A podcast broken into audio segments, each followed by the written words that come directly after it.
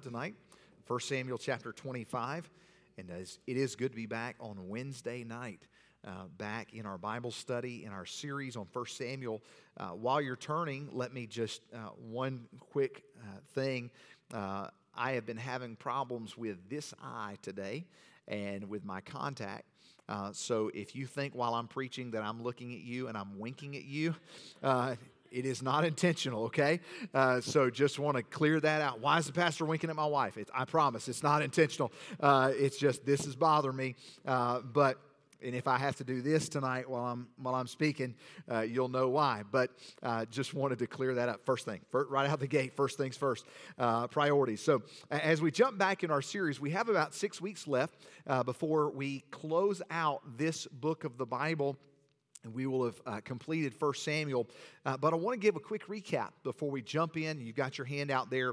Uh, there are three rulers, and the name of our series is A Tale of Three Rulers. There are three rulers mentioned uh, in this book. Uh, Samuel is the first one that we see in the first uh, six or seven chapters. And then we see Saul, and we know who Saul is, and we see David. Remember, Samuel was the spiritual leader, he was the prophet who came from a very good heritage, started great, advised Saul to keep his his heart pure for, before the Lord. Uh, he told him to stay humble. When Saul, remember, Saul didn't think that he was worthy to be king. Uh, he thought he was just little in his own sight. Uh, Samuel even pointed that out. Saul is the king right now, and uh, he has gone from someone who did not see himself as a good leader, good ruler, qualified to lead, and now he has a death grip on the kingdom. And he is well determined that he is not going to let anybody uh, take the kingdom from him. Uh, he went from just thinking, man, I'm, I'm going to have a peaceable reign, and now it has become a monarchy. And he is the only one qualified uh, to lead.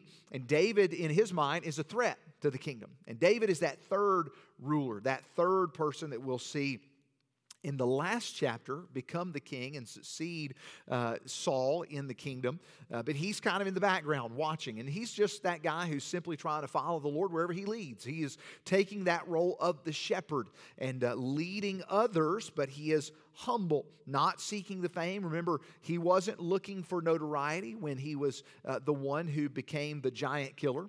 He didn't ask for those women to sing the song of praises about him in uh, town, uh, in Jerusalem. Saul had slain his thousands, but David, his 10th, he didn't ask for that. He didn't go out looking for that. He was just content to serve in the shadows, uh, being that simple servant. But when we look at all three of these rulers, we see glimpses of each of our lives. We have moments in our lives when uh, we're spiritual giants who have great impact on the lives of others, like Samuel did, uh, where we play a vital role in the spiritual development of other people's lives. We'll have selfish moments where we're like Saul, where everything revolves around us, and man, uh, we don't want it any other way. We want to be the center of attention and the spotlight. But we'll also have those moments where we're humble and where we have been humbled and where we're simply content with just being in the background. We go through seasons in our lives. Sometimes uh, the things that happen in our lives, circumstances, have a lot to do with that. But when we look at this, God uses these people to point to areas in us, and we're going to see that tonight. And we ask ourselves, which category are we in right now?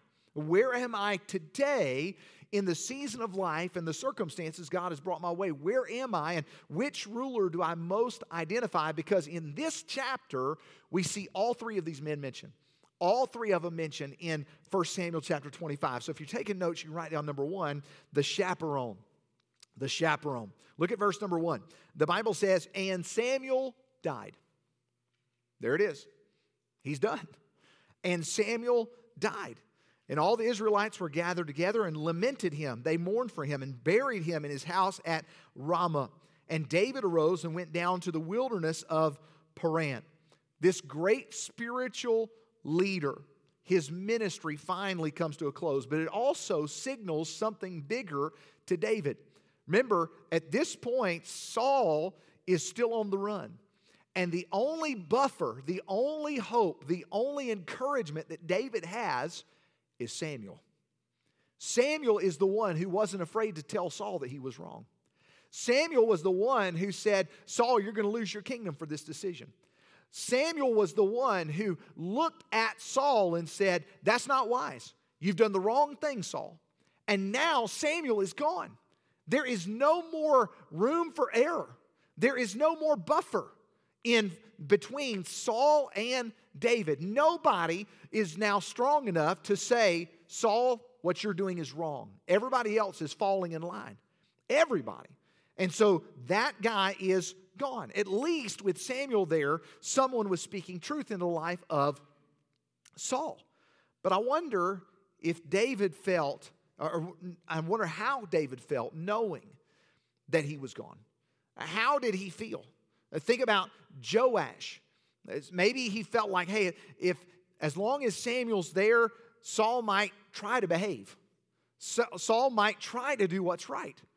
There's a story in uh, Second Chronicles chapter 24 and verse 2 about a king named Joash.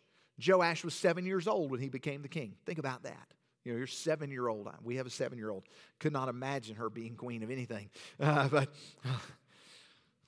I could say a lot there, but I won't. Uh, but think about a seven year old becomes the king. And the Bible says in Second Chronicles chapter 24 and verse 2 that Joash did right in the sight of the Lord all the days of Jehoiada the priest. There was a priest who had been tasked with the oversight of Joash while he was young. And as he grew, Joash did everything that was right as long as Jehoiada was alive. But that same chapter that has that verse mentioned tells us that Jehoiada dies, and right after his death, Joash goes on a killing spree and kills all of Jehoiada's descendants. As long as Jehoiada, that buffer was there, Joash did what was right. And that makes me wonder if we have to have somebody to hold us accountable to do right, or we just do right because it's right. Does somebody have to hold you to those decisions, or do you simply do right because it is right? Do we have to have somebody hold our feet to the fire? Samuel was the last judge over the nation of Israel. His challenge to the people is found in 1 Samuel chapter 12, verse 23 and 24. It says, Moreover, as for me, God forbid that I should sin against the Lord in ceasing to pray for you, but I will teach you the good and the right way. Only fear the Lord and serve him in truth with all your heart, for consider how great things he hath done for you. Hey, I'm going to hold your feet to the fire, folks. I'm going to hold you accountable, but your responsibility is to follow the Lord, to follow him. Imagine, we should do a theme like that. Uh, follow him. It sounds like somebody named the Apostle Paul. In 2 Timothy chapter 2 and verse 2, when he said, and the things that thou hast heard of me among faithful witnesses, the same commit thou to faithful men who shall be able to teach others also.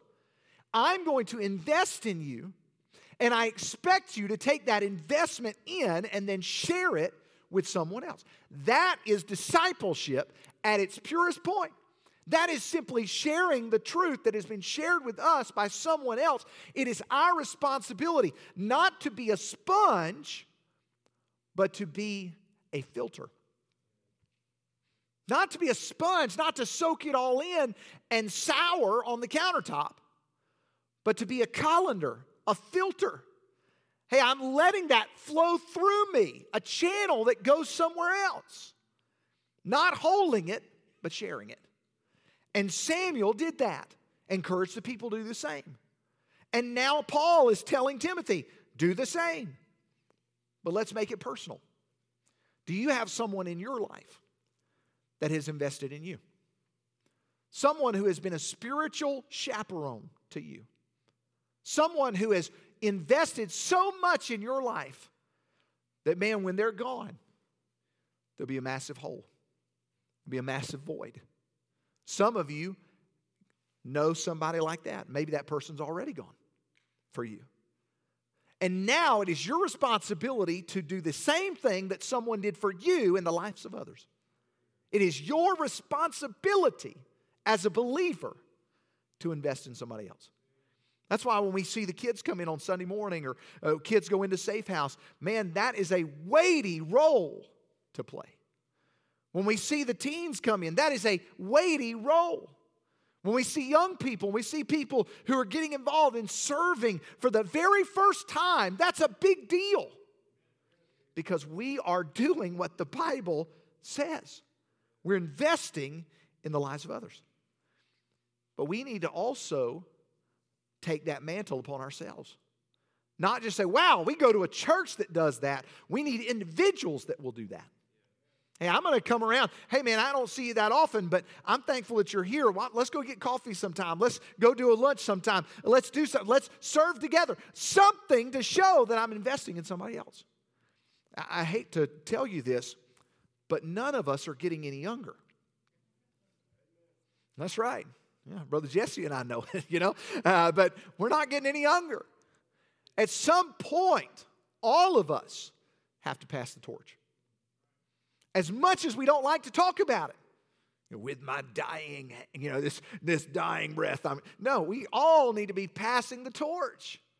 We need to be investing in someone else. But understand, whoever you pass the torch to, they're not going to do it like you do. Think about the fact they may do it better than you do. And that is scary. Well, Pastor, what if they do it better than I do? Great! That's awesome.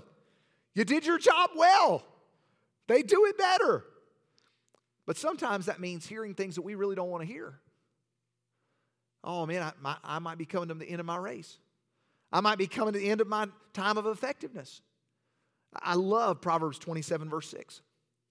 Faithful are the wounds of a friend. Now, I see a couple things in that verse. The fact that you have a friend who will tell you the truth. I don't want a friend who just tells me what I want to hear.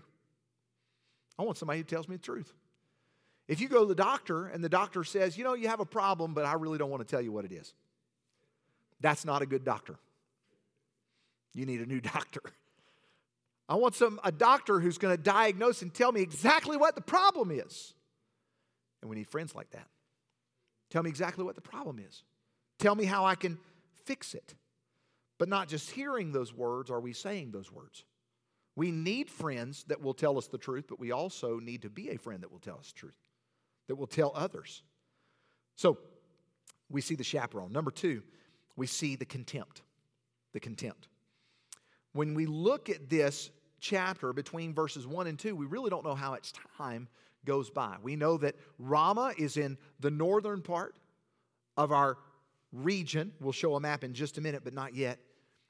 But we don't know how much time goes by between verse 1 and 2. What we see is that David goes to a place called the wilderness of Paran, Paran, whichever way you want to call it. But it says in verse number 2 there was a man in Maon whose possessions were in Carmel, and the man was very great. And he had 3,000 sheep and 1,000 goats, and he was shearing his sheep in Carmel. This is a guy who has a lot of money. This is a very wealthy man. Verse 3. Now, the name of the man was Nabal, and his name, the name of his wife, Abigail. And she was a woman of good understanding and of a beautiful countenance. And the man, but the man was churlish and evil in his doings, and he was of the house of Caleb. Now, uh, let's stop right here. Remember, we talked about the chaperone is now gone. We don't know how long this has taken place, but David has gotten out of Dodge. He has fleed, fleed, he has run, whatever. Uh, he's run away, and now he's not anywhere close to Saul. I'm going to get away and I'm going to let some things die down, let the dust settle before I make an appearance again. But we get this backstory now that's going to be, that's going to literally consume the rest of the chapter. We see these two people, Nabal and Abigail, this mean, dirty, nasty guy, and this beautiful, very godly woman. It, total opposite ends of the spectrum. But think about Nabal, this wealthy man. Nabal, even though he's wealthy, he's a piece of work. He's an evil man. The word's churlish and evil. The word Nabal means fool. Nabal. And it is the same word in Hebrew, Nabal. And that same word, Nabal, is used in Psalm 14, verse 1. We know the verse. The fool hath said in his heart, There is no God.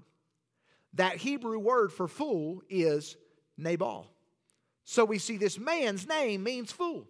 He is a foolish, but he is also a godless man. And he's married to a beautiful and very godly woman. Interesting is this guy doesn't follow Jehovah, but this woman apparently does. And we see that play out in the story. But it's a good reminder that she did not allow his temperament to affect her own. How many times have we allowed the people that we spend time with to affect who we are? We become chameleon Christians. You know what a chameleon does? They blend into their surroundings. We have a tendency to be chameleons at times. When we go and we spend time with these people at work and they don't necessarily think, think care about the things of God, and uh, we kind of slide into our shell and don't really talk about church or the Lord, our faith. But then we come to church on Sunday and man, it's all praise Jesus. Yeah, come behold the wondrous me. Yes, we love the Lord. We're chameleons, but we need to be consistent. Rather than being one thing one day and one thing another day, we need to be the same way all days. We need to be the same. But how many times have we succumbed to the way the other people's act and their, their attitudes, their decision making, all those things? Proverbs 15, verse 1 says, A soft answer turns away wrath, but grievous words stir up anger. Kent Hughes said this The true test of a man's spirituality is not his ability to speak, as we are apt to think, but rather his ability to bridle his tongue. Knowing when not to speak is more important than knowing when to speak.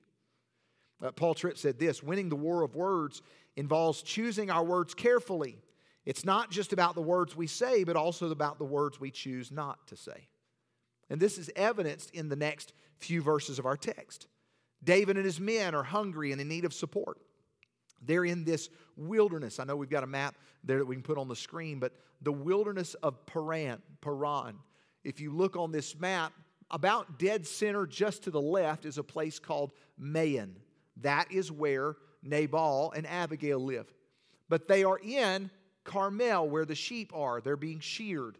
Carmel, just north of that. The wilderness of Paran on this map is not even listed. If you were to look on a larger, broader map, it would be down underneath the word Amalek off to the bottom left of the screen. That's how far away David and his men have resorted to getting out of Dodge. But they're going to come up to Carmel and they're going to provide secret service for Nabal's shepherds.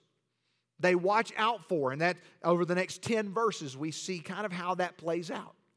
David sends his men and says, Hey, we've done such a good job. I don't feel guilty about going to Nabal and saying, Hey, we've taken care of some of your men. We've provided security.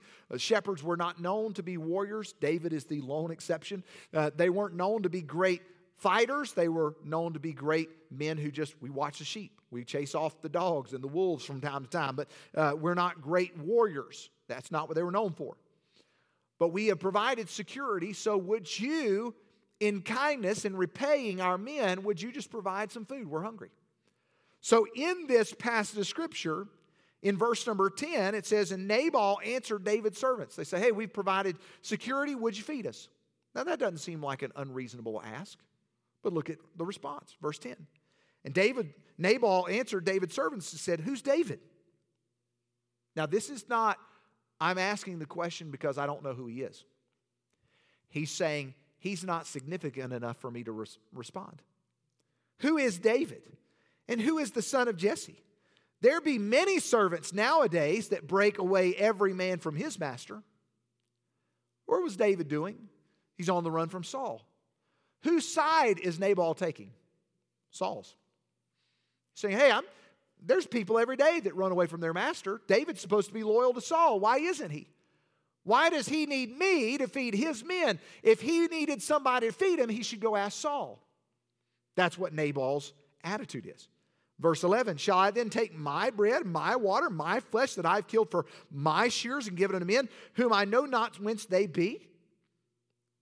In short, I'm not giving you guys anything. And you can tell David what I said.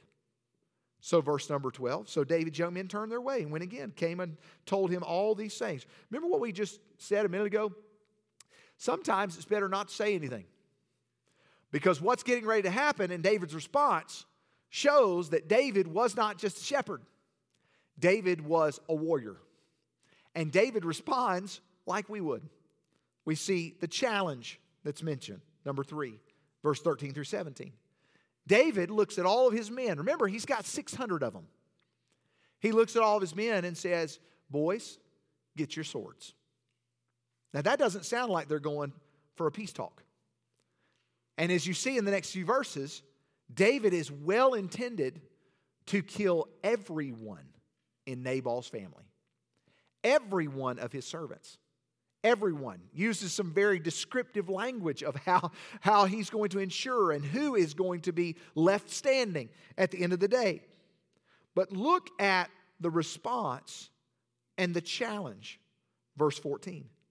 But one of the young men told Abigail. Remember that woman who had a good countenance, who was a beautiful woman, who had good understanding? It says, Behold, David sent messengers out of the wilderness to salute our master, and he railed on them. Verse 15. But the men were very good unto us. We were not hurt, neither missed we anything, as long as we were conversant with them when we were in the fields. Then were, they were a wall unto us both night and day. These guys actually stood watch all night long over our herds, over, over our flocks. They provided great security. Verse 17 Now therefore know and consider what thou wilt do. For evil is determined against our master and against all his household. Can you imagine Abigail's good countenance completely changing as this guy's talking? Hey, ma'am, I know exactly what's getting ready to happen. And you need to be very aware that we're all getting ready to die. That is what's being shared. That's what's being told to Abigail. But look at the description. This is where we're going to end this point. Look at the description that the servant gives about Nabal. Remember, we already know fool. The fool said in his heart, There's no God.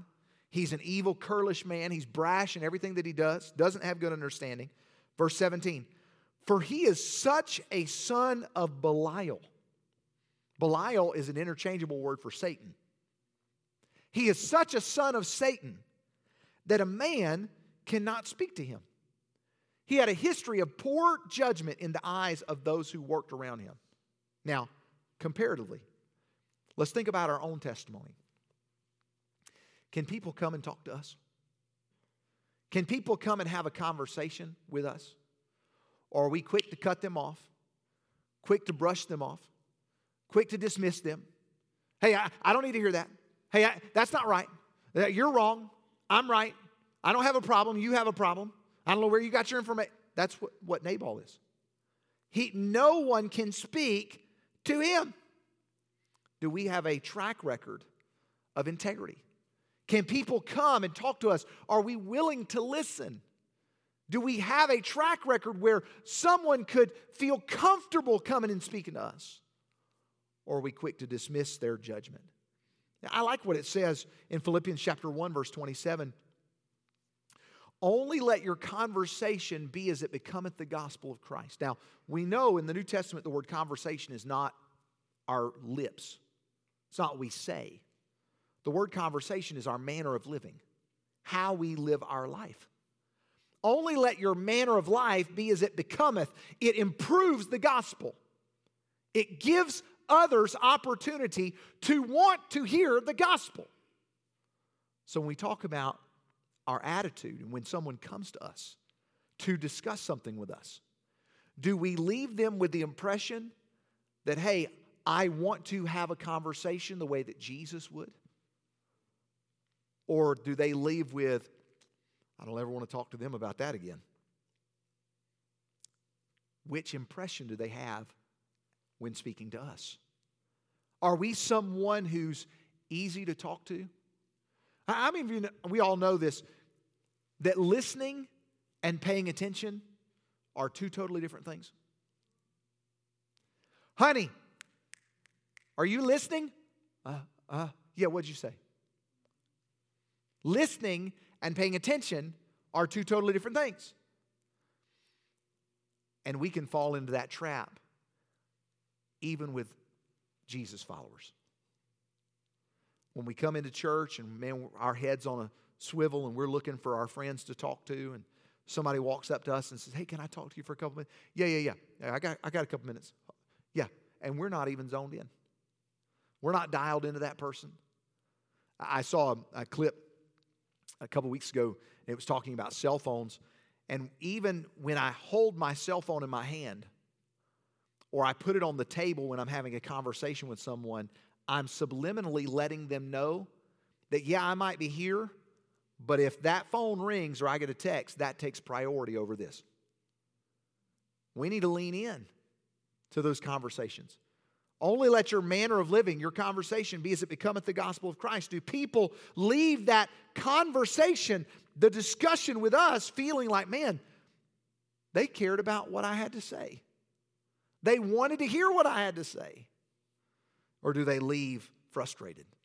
The challenge. This lady had a choice. And we see number four, the confidence that's mentioned. Then Abigail made haste. That was a wise decision. Made haste, verse 18. Remember, she had good understanding in verse number three. She understood what was going on, heard the servant, was dialed into the conversation, what was said, and she heard this evil is determined against our master and this household. There is something bad that is getting ready to happen. She understood, maybe she had heard that David was the giant killer. Maybe she had heard that David had several hundred men at his disposal. Whatever she knew about David, she knew enough to get her mind in gear and her body in motion. Verse number 18 she made haste took 200 loaves, two bottles of wine, five sheet ready dress, five measures of parched corn, 100 clusters of raisin, 200 cakes of figs, laid them on asses. And she said unto her servants, Go on before me, behold, I come after you. But she told not her husband Nabal. And it was so. And she rode on the ass that she came down by the covert of the hill and said, David and his men came down against her, and she met them. Now, David had said, Hey, I am going to kill everybody there. I'm going to kill everybody. Verse 23. When Abigail saw David, she hasted, lighted off the ass, and fell before David on her face and bowed herself to the ground. You know what made the difference? You read the rest of the text. You know what made the difference? She was humble. What was the opposite reaction? Her husband. Her husband was not humble, her husband was a jerk. And she was the polar opposite of that.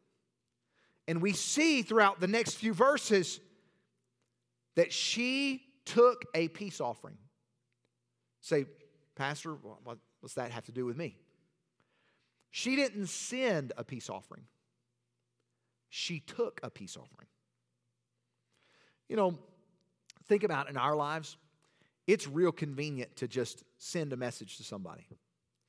It requires effort to actually take a message to somebody and say, hey, let's meet. Let's sit down. Let's talk. Rather than sending a text message, sending a Facebook message, sending, sending an Instagram message, you know, whatever they're called, you know, uh, but sending a message. She took a message. I love Matthew 18. Moreover, if thy brother shall trespass against thee, go and tell him his fault. Go, go, go and tell him his fault. Don't send a letter. Don't send a telegram. Don't send a, you know, chiseled out, hand carved note, you know, whatever. Uh, go and tell him. How much conflict would be avoided if we would simply go to someone and address an issue? I, there's a great book called uh, Before You Hit Send, Dr. Emerson Eggerichs, uh, the same guy who wrote Love and Respect. He wrote the book called Before You Hit Send, and he gave a simple strategy for four things where if you're going to send a message, ask yourself these four simple questions. And here's the four things I give them to you Is it true? Is it kind? Is it necessary? And is it clear? Is it true? Is it kind? Is it necessary? Is it clear? You know, we could say the exact same thing in our conversations. Is it true? Hey, I want to be the truth, the whole truth, and nothing but the truth. But is it kind? How many of us know that we can say the truth and we can say it in an unkind way? Is it necessary?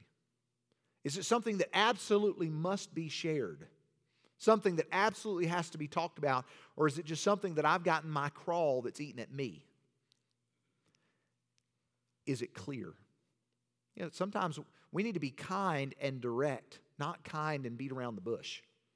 Well, you know, I, I just want to talk to you. I mean, it's probably not that big. Just tell me. Just be direct. Just make it clear. The things that I say, the things that I send, do they meet that criteria?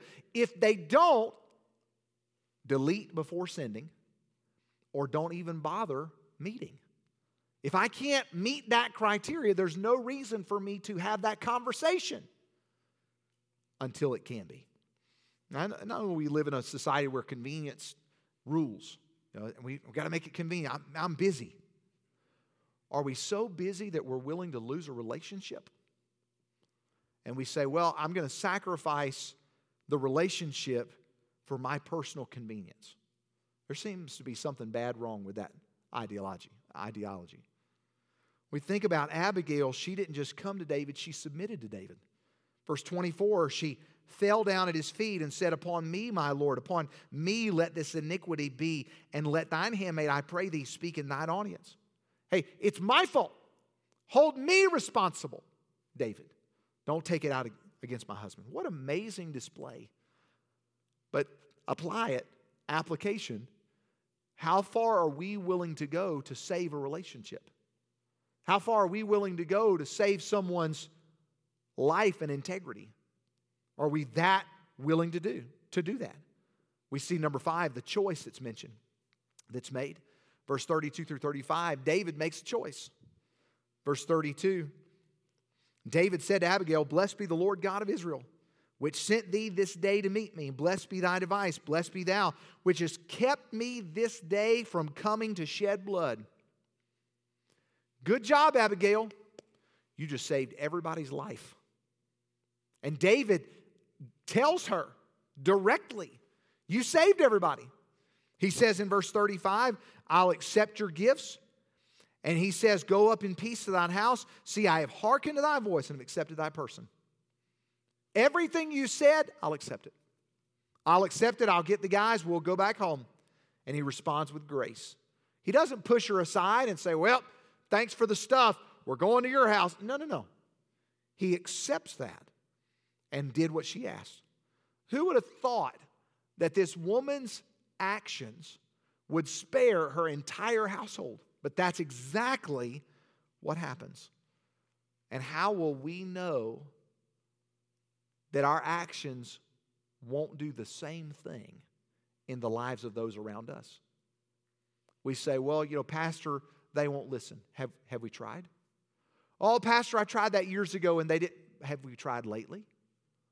Have we even given an attempt to try to talk to somebody, to try to make things right. God used this woman who was humble, who was sensitive, to impact someone's life and save lives. That's a pretty big deal. It wasn't the norm. It wasn't even typical that a woman would behave this way in front of a man culturally. Yet God uses her to impact David's life. That's a big deal. God used her, but he used her because she was willing to humble herself. 1 Peter 5 5. For God resisteth the proud and giveth grace to the humble. This is what this woman got. She got a heavy dose of grace. And we have no idea how one simple act of humility can impact and affect someone's life. Randy Alcorn said, Humility isn't pretending we're unworthy because it's spiritual, it's recognizing we're unworthy because it's true. Not because we're spiritual. Man, I'm a humble person because I walk with God. We should be humble people because we're not worthy of anything. We're but dust. You know, all of our righteousnesses are as filthy rags, Isaiah said. So the best that you can do stinks. So when we look at our life, are we humble? Number six, we see the consequence. Because David did not respond, It opens the door for God to take care of the situation. This is just me. How many times has our quick action disrupted what God purposed to do behind the scenes on our behalf? How many times in my life have I rushed to judgment, scheduled a fast meeting, hasty, not following the four is it kind, is it clear, is, you know, uh, is it necessary, just so I want to prove a point? How many times have I jumped the gun and I've disrupted what God wanted to do behind the scenes just so that I could say, yep, check mark. I did my part but I did my part with the wrong motive. You know, Abigail returns home. She did one simple thing she was humble. She was willing to take one step, showing humility, not knowing that it would even work. And God used it. And she gets home. She's like, you know, I should probably tell my husband what I just did. So look at verse number 36. And Abigail came to Nabal. And behold, he held a feast in his house like the feast of a king. And Nabal's heart was merry within him, and he was very drunken. He was wasted. Not a good time to talk. Wherefore she told him nothing, less or more, until the morning light. But look at this, verse 37. It came to pass in the morning when the wine was gone out of Nabal, and his wife told him these things, that his heart died within him, and he became as a stone. He went into shock. You did that? You did what? And he literally goes into shock. The very next verse tells us that 10 days later he dies. Dies in a shocked state, in a stoic state. Doesn't talk, doesn't respond, he dies. God takes his life. You know, isn't that the epitome of what Paul said in Romans chapter 12, verse 19, when he said, Vengeance is mine, I will repay, says the Lord.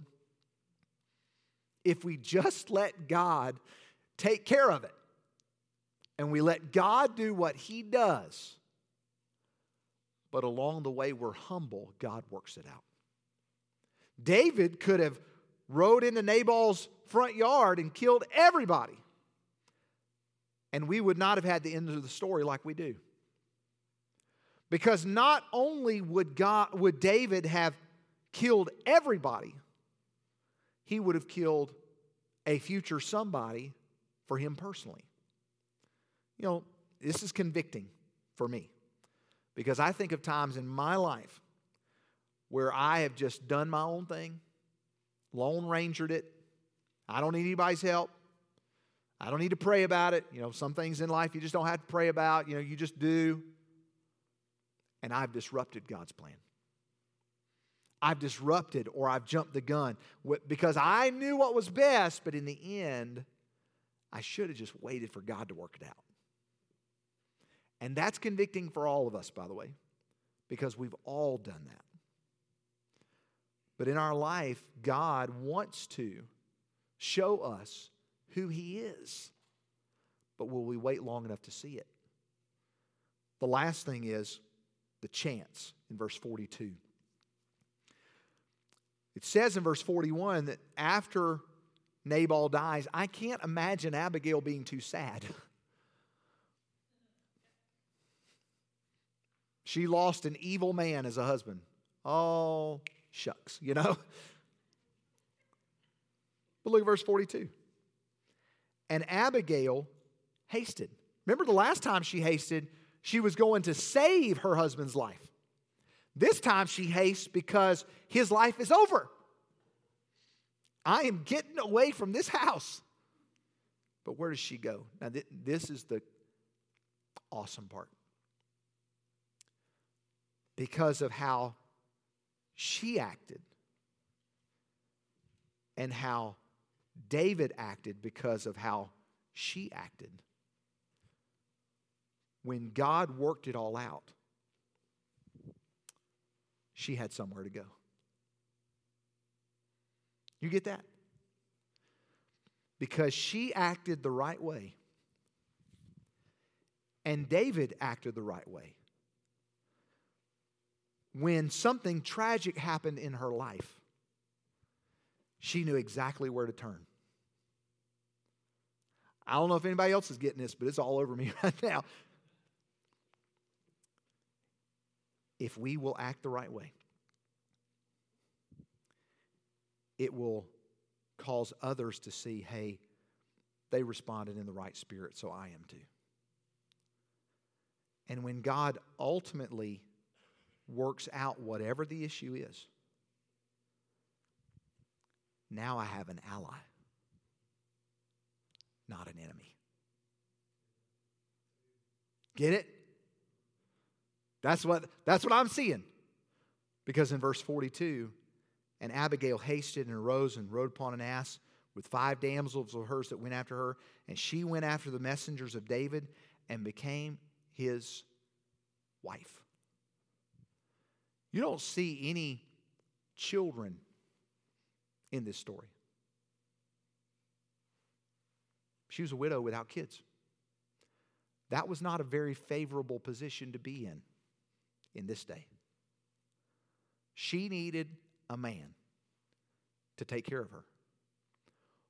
What better man to take care of her than someone who had shown her grace? She knew exactly who she wanted. This reminds me of Ruth. If I want a man, I want that one. And that's exactly what Abigail did. But here's the cool part she didn't just look at David and say, I need him.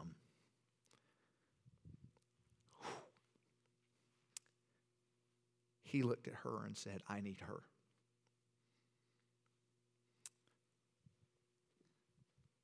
You ever thought about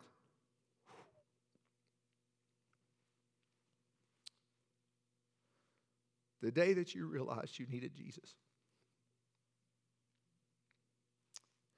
And it dawned on you I don't just need him, he actually wants me. This is not a one sided relationship, it goes both ways. She didn't just say, David, will you take me? He said, I would love to have you. Some of y'all are going to wake up 2 o'clock in the morning. You're going to run around the room. Let me show you why David needed her. Look at verse 44. But Saul had given Michal his daughter, David's wife. You remember her? Remember Michal McCall? Remember you kill the giant, you get the king's daughter. That was the wife. David leaves, goes on the run. Michal, remember, defends David's honor, protects him, hides him, gets him out, lies to her father to save his life. How does Saul repay that? He gave Michal, his daughter, David's wife, to Phalti. What a name. To Phalti the son of Laish. He gave David's wife away. David doesn't have a wife. So, how does God provide him a wife? Because one lady said, I'll humble myself. And I'll do something that my husband won't. And David said, I recognize humility and I'm going to respond with grace. And then Nabal dies, and Abigail says, I need a husband. And the only person I can think of that can provide for me is the one who has shown me grace. Somebody better get this. So I'm going to go to the one who showed me grace and I'm going to say, Will you take me? And he says, Not only will I take you, I want you. Just like Jesus does for us.